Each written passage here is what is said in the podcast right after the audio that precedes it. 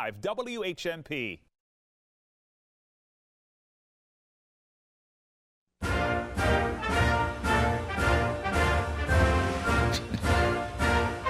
This is the Afternoon Buzz with Buzz Eisenberg, 1015 WHMP. Hail to the chief here in studio. I'm really kind of embarrassed by this overestimation. Former president of City Council in Northampton, Bill Dwight, is with us. Always my favorite time is sitting and talking to Bill Dwight. Hello, Bill. Afternoon, Buzz, Hail to you, man. and right back. Hail to you as well. right back at you. The hell with you, Bill. so, the first thing I wanted to ask you about, because you're always in the know about such things, is what's up with Rachel Maddow? Well, Rachel Maddow, as folks may or may not know, actually has her at least her broadcast roots here in in uh, Northampton in the Pioneer Valley. She never broadcast from these studios. She was with the Oh, really? I've told people she has. No, she only broadcasts from. I mean, she has been in here and recorded, but not her show. Her show with the Big Breakfast was originally under Bruegger's Bagels.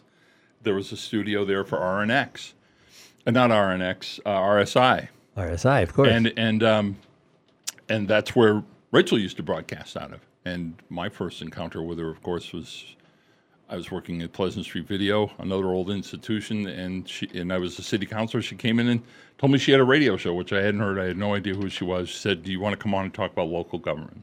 That was the first time I went blah blah blah on the radio. So, but Rachel uh, was recently featured in a Vanity Fair piece uh, with complete with Annie Leibovitz Have you photographs. stayed in touch with her at all?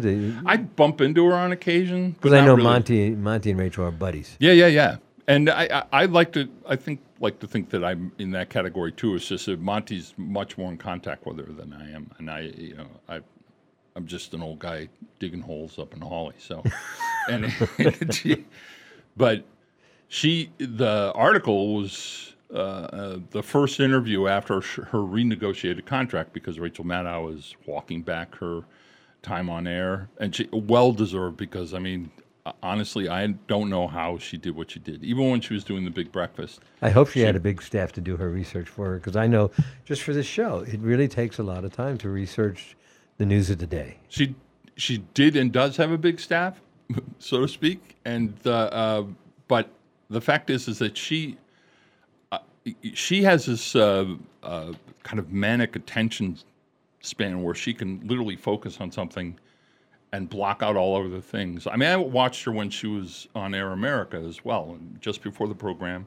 she's going through all the wire uh, stories and culling out the ones she wanted to talk about, and I mean, it, you know, the and plus being enormously informed and And also- articulate. and articulate and and and fair actually. Um, so she, uh, but it's got to be exhausting, and she's had a really really tough year. And this article goes on to explain that uh, said health issues. Her partners had health issues as well with COVID. They had a pretty bad scares. The uh, I know she was broadcasting from Cummington for yeah, quite a while. yeah, from the yeah from from the Cummington. know. you know, broadcasting from Cummington. they they set up a little studio for her, and that's where she would broadcast from Yeah. instead of going into New York. Yeah. What she would do, she would, and that's the thing is, when she was on Air American and when she was on um, uh, MSNBC, she would commute. Um, during the week, she'd stay in New York, and then every weekend come home. And you know that. I'm not impressed. I come from Ashfield to Northampton. yeah, that's impressive, though. Yeah, that really, is that's impressive. really And, impressive. and I don't think you get enough credit. And I'm looking forward to the Vanity Fair article that I think tells i- us more if, about Buzz. If HMP did the right thing, they would send a helicopter because I got that Route 9 traffic. yeah, it's horrible. I know you. I think Rachel is incredible, and, and I think what uh, what she does with the story is incredible. Sometimes, you know, I'm critical of everybody. We all are, but um, I think that she's she's a remarkably talented social commentator, political commentator. Um, she's just smarter than most of us. yeah, well, which is pretty much what we look out for. I mean, the, she has, I think, gotten some grief about the fact that um, when confronted with a question about Tucker Carlson, basically softball, you know, give an opportunity to flame him, and she didn't. And Rachel got her start on TV because of Tucker Carlson. He brought her on because he could have a leftist lesbian on that he could beat up on and found out he couldn't. And also found out their ratings went up every time Rachel went on. And that just sort of set the table for her to do TV. And she didn't badmouth him. Um, and she didn't badmouth Roger Ailes either. And she, the fact is, is she's, or Sean Hannity for that matter. She basically said, you know, there are some things that she admires, not their opinions, but the way they sell themselves. And and she note, took note of the fact that yeah, we're a form of entertainment. However, a form of entertainment that some would argue, I would argue, is has has significant outcomes or reinforcement outcomes that are not healthy or good. But It's so interesting, Bill Dwight. I was just talking to somebody over the weekend. Um, I have this theory, and I propose maybe I will air this theory, but I'll first talk about the context. The context was, Buzz, you're doing exactly what the uh, the Alex Joneses do, which is you hypothesize about something which you're not sure of, you present a possible explanation, and uh, it bec- it gets its own momentum and then becomes in somebody's mind a fact, and you lay it out as if it's a fact. What I was saying, and I'm going to preface this by saying this is not a fact. This is because I have a perverse imagination. This is where that comes. It came from, and it was this: What was Trump? What's the motivation in hiding all this classified stuff? And then I thought back about Helsinki and his relationship with Putin and the golden shower allegations, and that he wanted to build this this Trump Tower in in Moscow, and he was trying to get permission to do so.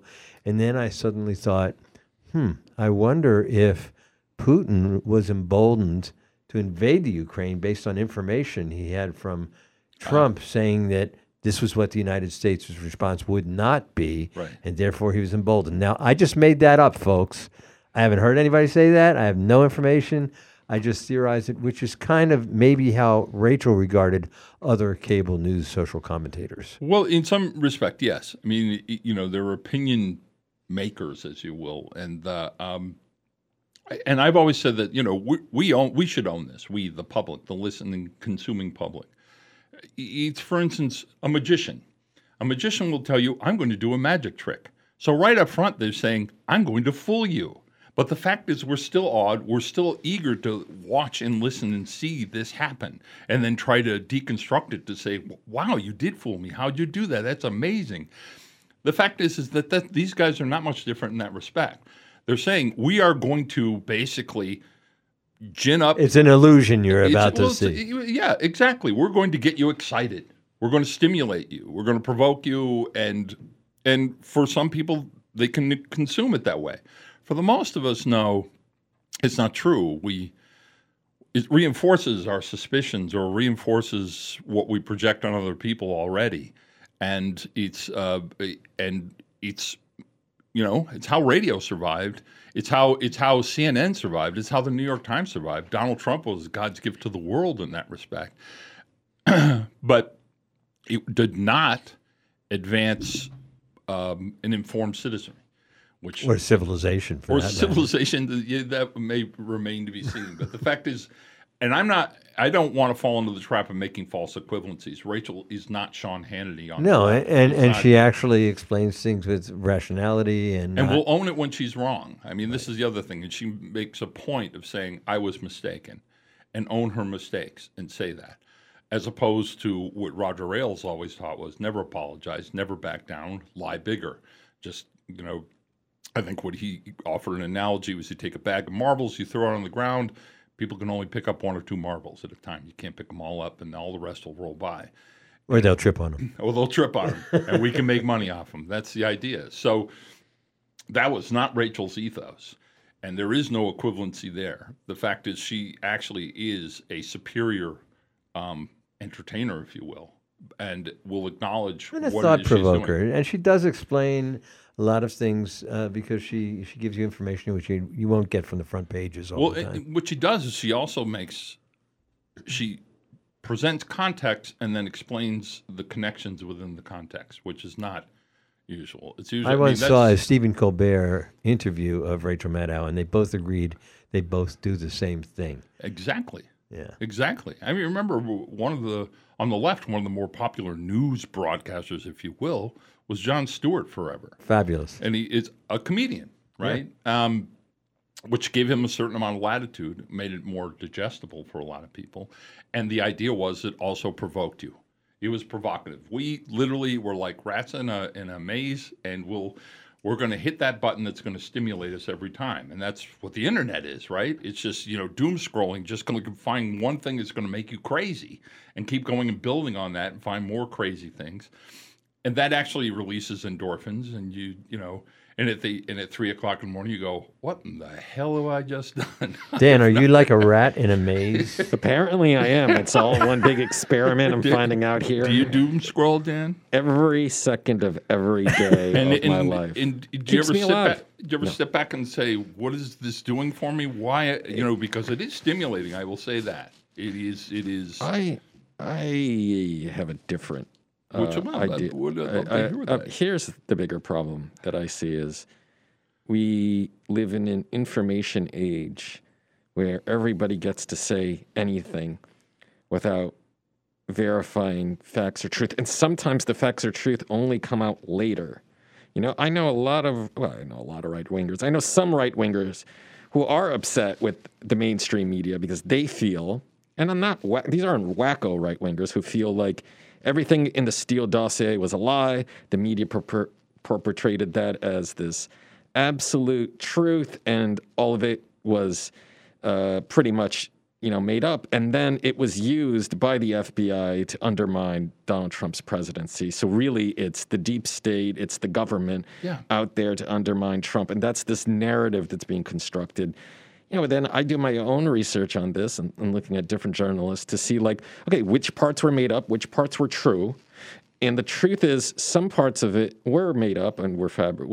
Again, it was raw intelligence. It wasn't meant to be as a final source.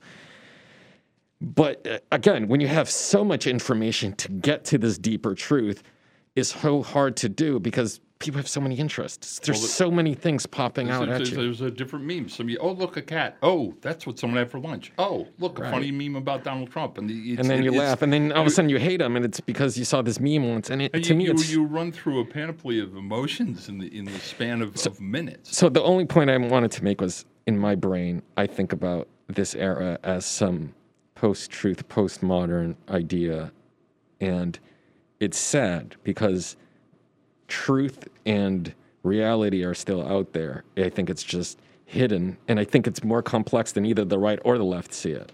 So Well, I'll leave it I, at that. no, I, I quite agree. I, you know, I, I grew up as a leftist in the '60s and '70s, and we fell prey to the same things. I mean, just think about. I mean, for us, the equivalent was Paul McCartney is dead type of thing, right? This phenomenon of. Of, of everyone convinced and finding clues everywhere in albums, and it was But some of us said, "Who cares?"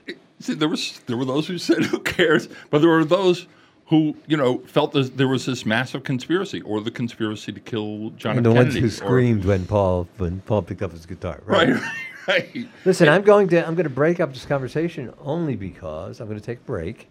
Um, I just want to say a few things to just set up my conversation with Dan and with Bill Dwight after the break. And I, I'm basically looking at Heather Cox Richardson. If you're not familiar with her work, please check her out. She's an extraordinary um, historian and, and political commentator, and every and you can for free receive her gems every morning yesterday she said on air tomorrow i will wish everybody a belated happy anniversary to us all she points out that back in 1935 the foresight and the courage of a congress that was in turmoil to approve social security what a difference it's made in our lives um, and i can't help but uh, hearken to what just happened with the inflation reduction act um, i'm just going to summarize it and then after the break i want to talk about um, uh, what's going to happen with, in, in midterm elections this year with Bill and with Dan. But um, right now, we all know that Medicare can now, um, thanks to the Inflation Reduction Act, begin negotiating the cost of prescription drugs. Um, beginning in 2023. If drug prices exceed inflation, farmers are going to be required under the act to rebate the difference to consumers that they overcharged consumers. In 2024, the 5% coinsurance for catastrophic drug coverage will be eliminated. In 2025, there will be a new cap of $2,000 for everyone on Medicare. They're talking about a $300 billion savings to uh, our government and to Americans. A lot of people on fixed incomes will be able to afford it. Finally, there, there's serious talk now. Larson's committee. It looks like there's going to be a repeal of the government pension offsets and the windfall elimination provision so that people will actually get what they earn from Social Security. And thanks to inflation and the fact that next year's COLA is calculated this time of year in July, it looks like the average recipient will get an increase of about 10.8% or about $175 a month, making a real difference. I'm going to talk with Bill Dwight and with Dan Torres about hmm, will this make a difference in midterm elections? We're going to be back right after this break. Stay with us.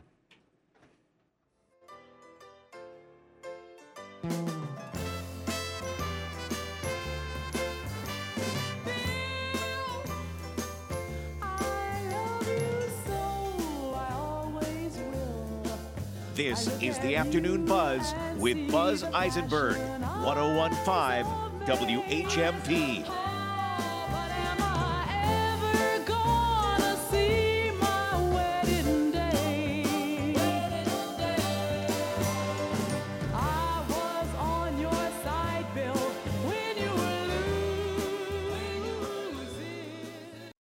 If your Spanish speaking employees spoke better English, would that be good for business? If your English speaking employees spoke a little Spanish, would that be good for business? The International Language Institute delivers workplace language training, improving communication among coworkers and with customers. You get financial assistance with the Massachusetts Workplace Training Express Fund. They cover 50 to 100% of the cost. So let's get going. Call or email the International Language Institute in downtown Northampton.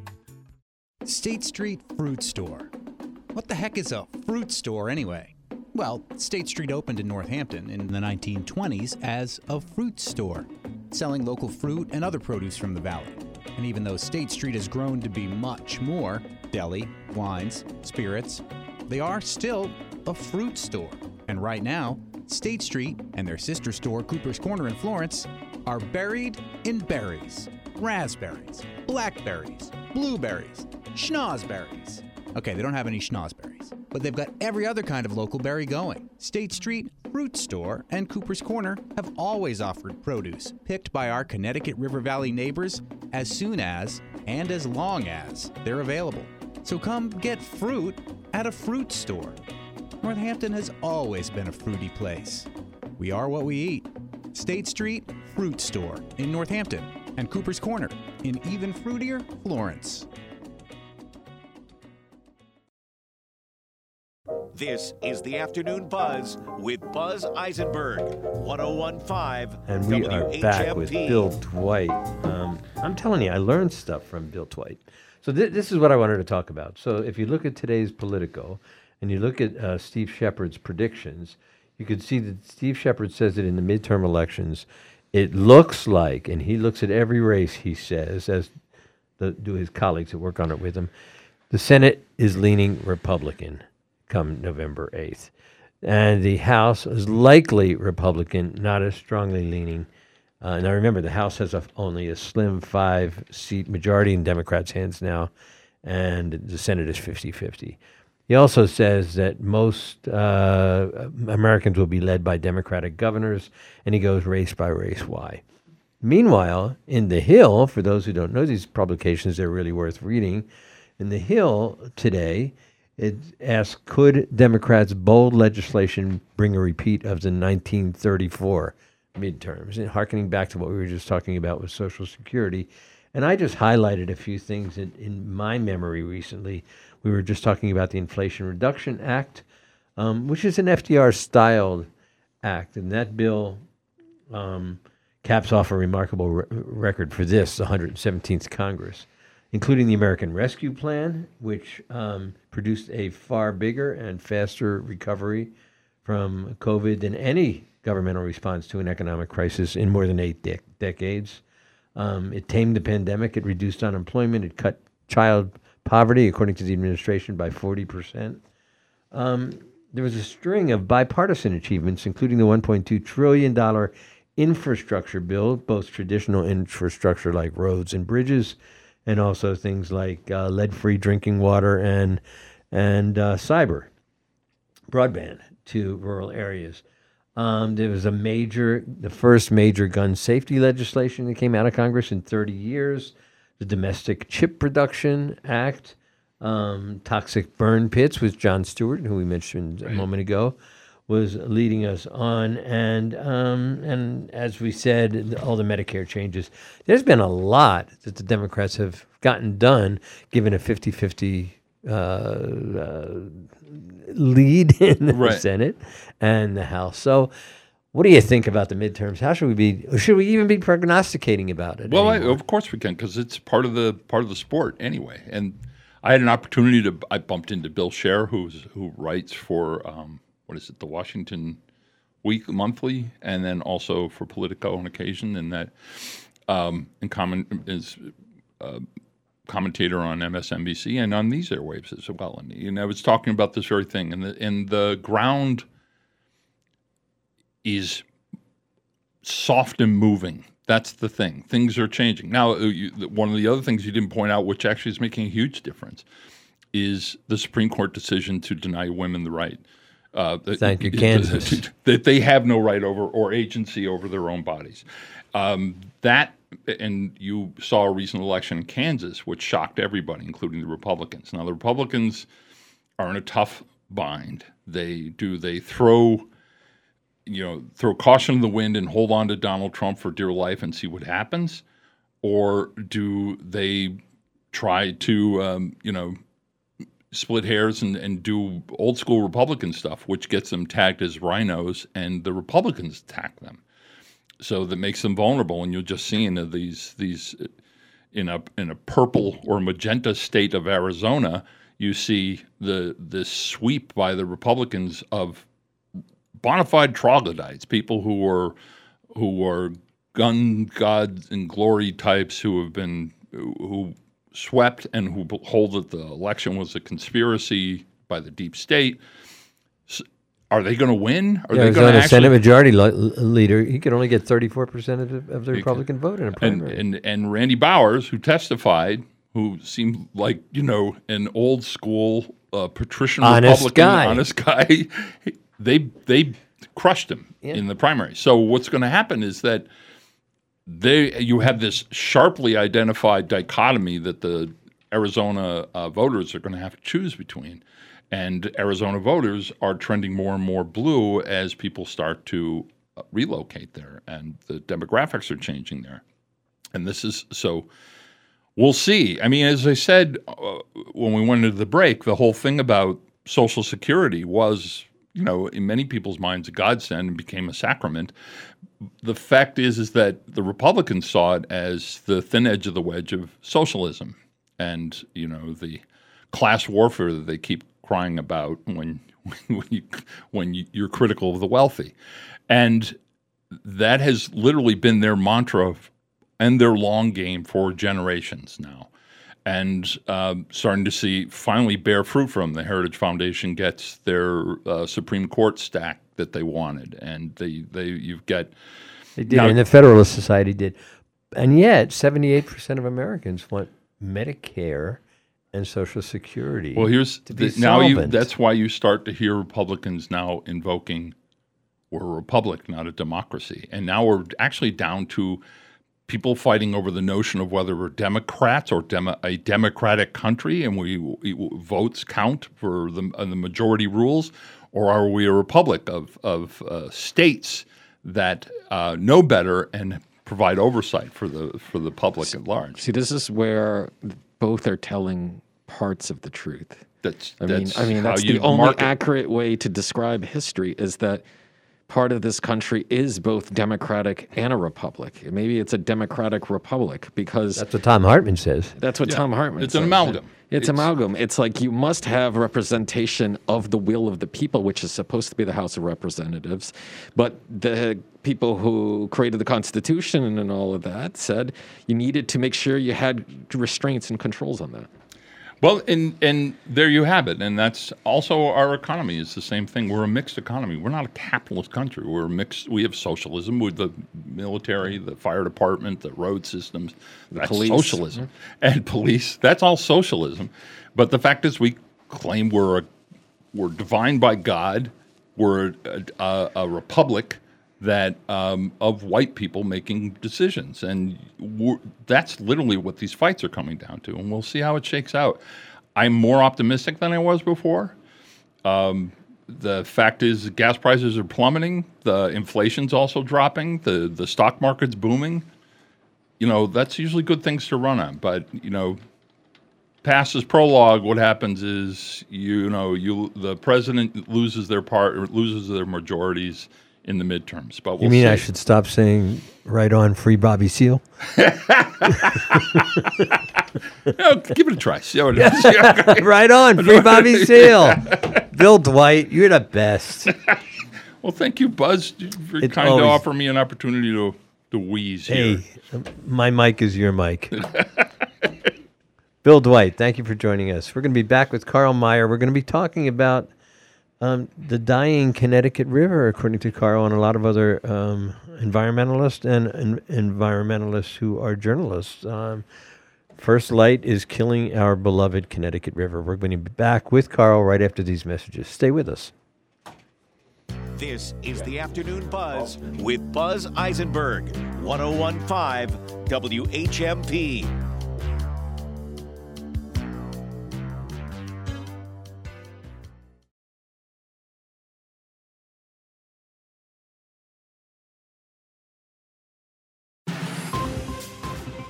For WHMP News, I'm Jess Tyler. A man faces multiple firearms and drug charges after being pulled over in Hadley early Friday morning. Officers stopped the vehicle and were given a false name by a passenger. After identifying the man as Van Shriver, he was found to have an active warrant. Officers searching the vehicle found a loaded handgun, crack, cocaine, and carfentanil. Greenfield City Councilor Jasper Lipinski is under fire following his comments last week about a fellow counselor's clothing choice in an abortion rights photography project. The recorder reports that more than a dozen protesters are calling for Lipinski's ouster. Lipinski accused fellow counselor Marianne Bullock, who appeared in a pro Roe photography project wearing a swimsuit bottom and shirt saying abort the court, of indecent exposure. Protesters were out on Main and Federal Streets Saturday morning holding pro choice signs and chanting, Hey ho, Jasper L has got to go. The Whately Water Department issued an emergency water ban on Sunday after a water pump failed, leaving the storage tank at critically low levels. Outdoor water use is under a total ban, and inside water usage should be limited. The ban will last at least 72 hours or until further notice. The state fire marshal's office is investigating after a fire at the Tavern on the Hill in Easthampton just before midnight on Friday. Heavy flames shot out of both the interior and exterior of the building, and mutual aid was called in. No injuries were reported. Partly sunny this afternoon with a high in the low 80s. Scattered clouds tonight. Evening temperatures will be in the 70s and 60s, an overnight low of 52 to 58. Sun cloud mix tomorrow, a high in the low 80s, and a mixture of sun and clouds. Chance for a shower on Wednesday. I'm 22 News Storm Team meteorologist Brian Lapis, 1015 WHMP. Want to support the kind of talk you hear on the afternoon buzz? Want to hear your business's message here on WHMP? Email us your message at WHMP.com. We'll help you craft a marketing message that'll reach listeners of your favorite WHMP show. And you'll be supporting the local news, Valley Talk, and progressive voices you hear right here on WHMP. Let us know about your message. Email us your message at WHMP.com and add your message to our mission. And hear your message right here on WHMP. Your message at In the mood for takeout? Want to find yoga classes, music lessons, or art supplies nearby? Save 30% on full value gift certificates to dozens of local businesses and services from Springfield to Brattleboro and everywhere in between. Whether it's a quick bite for lunch, something nice for a special occasion, or just an excuse for some good old retail therapy. Save 30% on full value gift certificates at the Shop 30 store at WHMP.com. This is the Afternoon Buzz with Buzz Eisenberg, 1015 WHMP. Thanks for joining us. Um, in today's recorder, um, right on the fold, uh, is an article that, be, that uh, the headline for, for which is a rally blends environmental outlook and music. Dozens filled um, Peskamscut. Peskamscut. I always have trouble with it. I've, I've said it a hundred times and I've never said it right. Park to enjoy live music and to heed environmental messaging during Saturday's second annual Honoring the Land rally. The fresh air and mild temperatures are a reminder of what climate activists are fighting to preserve. And it goes on to talk about one of the speaker, our guests today, always an informative guest, Karl Meyer, um, talking about uh, the Connecticut River and the damage that's being done by FirstLight and the fact that FirstLight has submitted its amended final license application to FERC, the Federal Energy Regulatory Commission, for a new 50 year license to operate, to which Karl Meyer says it's hard to speak about a river that's barely alive and that's been barely ar- uh, around for half a century now. Karl, what did you mean by that and why did you say that? Buzz, um, I mean that the Connecticut River, they've been trying, they've been taking blood out of a stone for 50 years. And right now we are in a, a, a climate emergency. Let's face it. We have a Connecticut River that has almost no water. in it. I'm seeing rocks in that river that I have never seen before, right? The Connecticut River uh, is being operated by FirstLight at this point at a license that expired on April 30th, 2018. That's four years ago. That's five fish migration seasons ago. It since it opened in 1972, right? The Northfield Mountain Pumped Storage Station has been the most drop dead, deadly um, power grid parasite that was has ever been installed on the Connecticut River. It virtually sucks the river up into a, a, a, four billion gallon reservoir, just like an electric toilet. It, it, it, runs off the power grid, which which at this point, look today, sixty percent um, sixty percent fracked gas, climate scorching fracked gas, about twenty three percent nuclear. I have to time you out there, and we have to rewind the tape a little yeah, bit. go go. Most of us think that the reason why that uh, that facility is up there is in order to generate power. Is that not true? That is not true. It it is a it is an energy transfer and storage. It's sort of a buy low, sell high scheme. I like to sort of as an electric toilet. Picture it this way: they, there used to be when Vermont Yankee opened, right? The nuclear power plant about 20 miles from here. No, we were all no, thrilled about that. Thir- I, I, okay, it's more like 35, 40 miles from here. Okay, but it's, it's only about seven miles from Northfield Mountain. It was open as its twin because nuclear power plants, we were all taught that there was no end to the energy, and they put out gobs of energy that wasn't being used at night. So they hacked out the top of Northfield Mountain, built a mile long tunnel that would suction the river massively, seven days a week, 20, you know, 30, 365 days a year. Nobody knew what the heck it was going to do, Buzz. Now, after this 10 year licensing process, which started in 2012 and was supposed to end in 2018, they started it early. It's supposed to be a five year Federal Energy Regulatory Commission process. They have been continue to beat the heck out of a river. But here's what we found out that it does um, just on a fairly regular basis. If you suck the river backwards, with its four turbines at 15,000 cubic feet per second, right? Picture this. Picture seven three bedroom homes filled with the aquatic life of the Connecticut River, sucked backward and uphill for hours on end. That at times and at significant times, including right now when there's almost no water in the river, that literally pulls the river backwards at least three miles. And that was the end of the, the company graphic that they sent us, which was only only had to do it for five kilometers.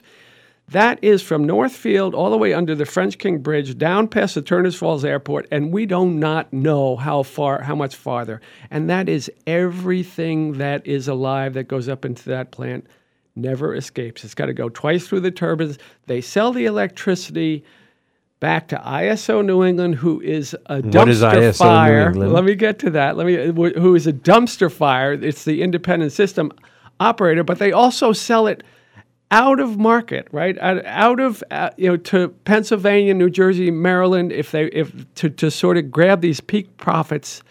And uh, in in this energy market, ISO New England is in Holyoke. It's this lovely little campus that you see on the right, sort of when you're coming up through Holyoke. I think it's before the malls, and it looks like a little campus like GCC or or Holyoke Community College. That is the thing that these are the people. Well, Gordon Van Welie, I'd love to debate you. He's he's he's sort of the president up there. Gordon, we're here. Gordon, let's- Open mic to you. Let's talk. The power grid is basically run as a market for the big power companies. EverSource, National Grid, um, First Light likes to have their say. They all, you know, they all have their their marketing people. They have their lobbying people. They spend millions. And so we never know what's going on on the power grid. We were never told. This is this is sort of Exxon stuff, you know? The the climate is burning, right? Nobody ever tells us what's on the power grid. Nobody ever says, "Hey, it's time to stop consuming electricity." And if you'll permit me, I will drop back 50 years or so. Please. Um, 1974, Seabrook. Many of us got arrested. I remember. Many of us got arrested in 77, but in 1974, the only person that ever stepped up as a hero on the Connecticut River, as far as I'm concerned, and it's actually 75, I'm going to, you'll hold me on these dates. Sam Lovejoy, Montague Plains, toppled the toppled the, Toppled the tower. Western Mass Electric, Northeast Utilities, today's EverSource. Remember the EverSource to see clear? He saved the Montague Plains from having two nuclear plants sitting there right now, sucking up the Connecticut River, right? Year or two later, we're all at Seabrook. Some of us got arrested, spent our two weeks in jail. Some of us went back, wouldn't pay our fines. We spent our 10 days on prison farms and stuff like that. But we had another rally. There was a guy named Dr. Barry Commoner. Does name sound familiar? Sure. He helped found the, the Union of Concerned Scientists. Said the smartest thing I ever heard after a night camping on the hard salt pan at, at Seabrook. And this goes for our climate thing right now. You don't want to see these nuclear power plants? You don't want any of them more of them built? The answer is simple consume less. And that speaks to everything we've done. We've been we're like trained monkeys the way we consume, right? And we are in an amazing emergency, Buzz. I mean, 500,000 gallons of sewage poured into the Connecticut River down in Springfield about two weeks ago. Did you hear anything from the Conservancy, from the Watershed Council? The Green River, you can't even go swimming in the, in the Green River. Is anybody standing? This is all because of heat, slowed rivers. But the Connecticut River is basically it's it's been running backwards for 50 years now. And you mentioned the damage to Yeah. marine uh, life. So what can you tell us? Do we know, have some idea of how destructive this is to marine life? Let me let me give it a shot. They, there, there's been a few studies that have been done over over a few decades. They all fail, right? Because nobody you can't you can't put something in front of in front of this giant suction machine and sort of figure out, okay, here's a living fish which is going up. Um, the best estimates are hundreds of millions of fish and aquatic life, from fish eggs to larvae to juvenile shad, which are being eaten alive right now as they come downstream from, from Vermont and New Hampshire and through through Northfield, right? And the river is, is at a, this little nadir of nothingness. Um, so the estimation is that the only studies uh, of recent, I think in 2016 17, U.S. Fish and Wildlife Service uh, put out some information for American shad. Um, and this is this is just sort of ballpark estimates using old data, but they thought um, two million, a minimum of two million juvenile American shad were, we're going to be sucked up that they're trying to head back to the ocean. Two million American shad, uh, eggs and larvae, ten million, and that's that's a that's a migratory species. That's a federal trust species, right? So, I mean, it's just not a river, Buzz. It, it, it doesn't meet any of the requirements of. We spoke about this once. 1872, Holyoke Company versus Lyman, based on the Holyoke Dam, 36 miles downstream. Migratory fish the owners of any, any dam owner or operator on the Connecticut River must pass migratory fish upstream and downstream safely. This machine was not installed until almost exactly a century later. It was illegal from the day it was born. To this very day, right now, it wouldn't pass any DEP Water Quality Clean Water Act, Federal Trust Act, migratory fish passage laws. I think we have to take a break. Is that what you guys are looking at, or, or no? We do have to take a break, but when good- we come we back, I want to okay? talk to, uh, once again, and, and you have asked our listeners before. I know I have done it to uh, to co- make comments to uh, the federal uh, Energy regulatory. energy energy re- FERC. Um, you. I, I went dyslexic for a minute there on the, uh, but yes, and and to talk about that, and also why doesn't the Department of Fisheries and Wildlife comment as well? Because it's their job to protect just that. We're going to come back with Karl Meyer. We're going to talk more about FirstLight's destructive tendencies and ISO's refusal to do something about it right after these messages. Stay with us.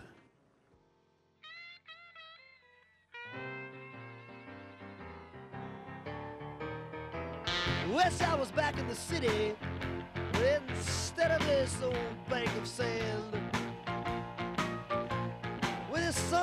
This is the Afternoon Buzz and the one I with Buzz so close to Eisenberg, 1015 WHMP. If I had wings and I could fly, I know where I would go. When it's happening here in the Valley, we're talking about it. So this is Massachusetts' way of saying we think it's an important program.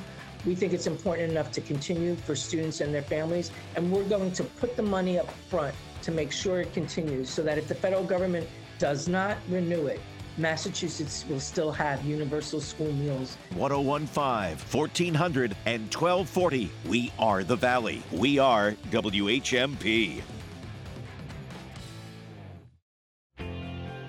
Serving part time in the Army National Guard has led to a lot of firsts for me.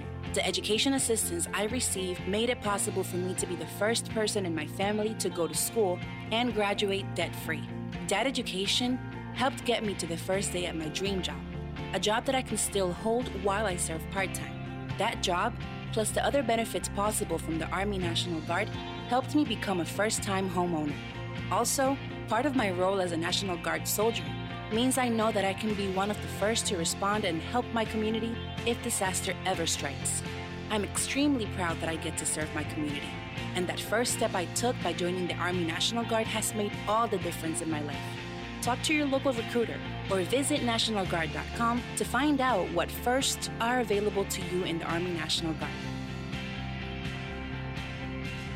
Sponsored by the Massachusetts Army National Guard. Aired by the Massachusetts Broadcasters Association and this station. When you shop at River Valley Co op, you get the best local and organic produce, a butcher shop, wine and cheese shop, fresh seafood, and hundreds of bulk herbs, spices, and more. When you shop at River Valley Co op, you create hundreds of union jobs and generate over $7 million in purchases from local farms and businesses. River Valley Co op is your food hub, bringing you the best from around the valley and world while supporting your neighbors and local farmers. Shop River Valley Co op in Northampton and Easthampton today.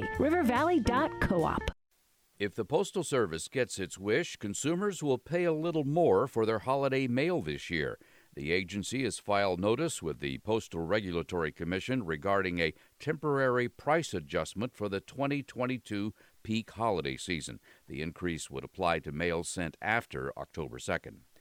According to AAA, the average price of gasoline has fallen below $4 a gallon, something that may give motorists a psychological boost. It's the first time the average price has been below $4 since early March when gas prices surged after Russia's invasion of Ukraine.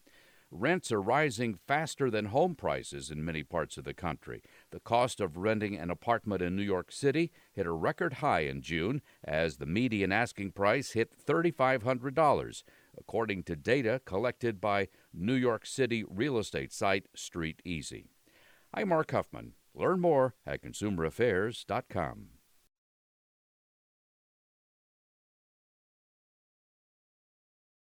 This is the Afternoon Buzz with Buzz Eisenberg, 1015 WHMP. And we are back with Karl Meyer talking about. We've been smiling during the break, but really, there's nothing funny about what we're talking about. We're talking uh, about the near death of the Connecticut River and maybe the near death of human civilization with Karl Meyer, the environmental journalist who has for years been talking about first lights dreadful um, operation of Northfield hydroelectric plant. Is that what they call it? What do they call it? Pumped storage station. It is not hydro, it is a gas plant, and it was formerly a nuclear plant.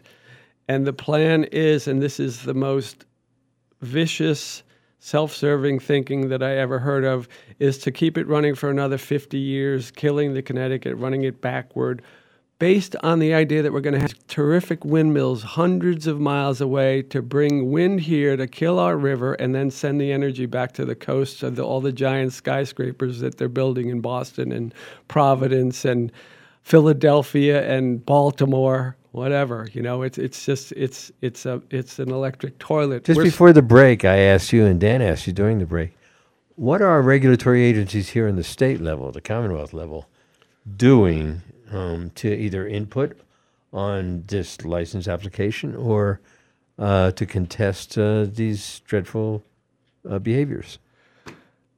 Wonderful question, gentlemen. Um, our state agencies, which would be the, the, the Department of Environmental Protection, Mass DEP, Mass Division of Fisheries and Wildlife, and we're talking uh, there would be Fisheries and Wildlife is Mark Tisa, uh, Martin Suuberg is DEP. Um, what they're doing is they're failing the Connecticut River, as is Wendy Weber, uh, who is the uh, Region 5 director based right here in Hadley. She sort of controls U.S. Fish and Wildlife Service for 13 states, I believe. And uh, Mike Pentony, who is uh, NOAA, National Marine Fisheries under NOAA, he is the director that is also in charge of sort of protecting our fish and our rivers. They have been in this process for 10 years now? As long as i've been. I'm a stakeholder. I actually i actually um, went took FERC to task and took the river to task and got myself a hearing. I was as an intervener. Of course they they brushed me aside. But uh, I, I did the intervening. But but FirstLight is actually public sector pension investments a massive canadian venture capital firm uh, of ottawa of london england um, they came here in 2016, uh, and two years later, they broke up these these Northfield Mountain, Turners Falls hydro facilities. They broke them up into little shell corporations, re-registered them in Delaware as tax shelters, and now they want to run our river for another 50 years. Um, so the this is a process where um, they got confidentiality agreements out of all the people I just I just named. Okay. Mass DEP, Mass Fisheries, U.S. Fish and So and why would Mass Service. Fisheries, for example, agree to a confidentiality agreement? What what did they get out of it? Well, supposedly they work towards an agreement, but I have seen their final license application. It is miserable, right? It's just that they're unwilling to engage on the public's behalf. We have not had a watchdog on this river, Buzz. Uh, the Watershed Council or Conservancy is 70 years old. They don't have a, a single lawyer. They don't have anything that says we go to court, and they just don't. They take money from the same people that they're supposed to be saying you you're our public servants, or they're supposed to be taking uh, EverSource, who they, who who sponsors their big river cleanup each year, to court. We don't have anybody that's doing that. That's the grimness. And here's a really ugly, ugly, and you know, this is a. I hope folks are out there just sort of going to have a cocktail with their dinner. Um, between July 2nd and August 8th uh, this year, the hot days. Remember the hot days? Remember, remember the climate? Climate Won't ever forget burning up. yeah. Well, FERC I mean, ISO New England put out emergency statements on eight of those days, eight out of those 37 days, telling telling the, their their providers, the energy companies that provide ISO New England with the power that runs our grid, which is the gas companies, the nuclear companies, everybody. They said, "This is an emergency. We're quietly telling you stop shaving the peak and bidding for a little bit of extra profit out into outside markets. Stop selling power outside of these markets. And ISO New England, years ahead, always plans about having like 15% more power than peak needs will ever be. And that's how close we're getting.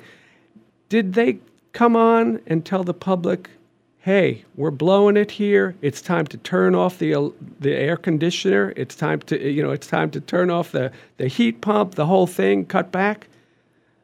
It's a market for the corporations. And if you start telling people that it's a problem to use energy, then the corporations lose power. Gordon Van Welie, come on, let's debate. Wendy Weber, let's debate. Mark Tisa, Martin, come on, let's have a little talk here on Buzz. Uh, the afternoon buzz is open and available for any of you who want to come and talk about this critical issue. The process, the process actually, it just thrives on secrecy. And FirstLight, PSP has been throwing around money and and just quietly pushing money around, but they've been spending millions, hundreds of millions elsewhere in the New York systems op, uh, market, in the Pennsylvania market, Maryland market. They just bought up two plants in Allegheny River. They bought up uh, in the New York system, New York Bight. They invested with a big consortium, hundreds of millions to sort of uh, do do wind power off of there. They haven't spent a dime four years after their license expired on this river, right? And at times, the Connecticut River has been running at this minimum 1,500 CSF cubic feet per second. Northfield pulls the can suck out of the river 15,000. So you got it's it's pulling water out of the river at 10 times the rate that water is coming into the system. That is how you kill a river system. That is how it's been run for the last 50 years. And everything that lives in it. I, very important, Karl. Very slowly. How do people get in touch with you? All right, there's t- there's two ways. Um, here's just, just a basic email address. I'm sorry to say that I'm having technical problems on my on my blog at this point. Um, my my email address very simple: K A R L M E Y E R Karl Meyer 1809, the year that Darwin was born and the last native salmon ever came up the Connecticut River. Karl Meyer 1809 at Verizon.net. And here's an even better thing to do right now. Um, last Saturday, people were, were signing petitions, I think 60 people, to shut down Northfield Mountain immediately. The petition was going to FERC. Get a hold of Trap Rock, traprockpeacecenter.com. They have the petitions. Ask them, tell them you want to sign their petition that's going to go to FERC. So go to traprock.org. There's a person to contact there. It might be Anna Georgie, who I believe you know. Mm-hmm.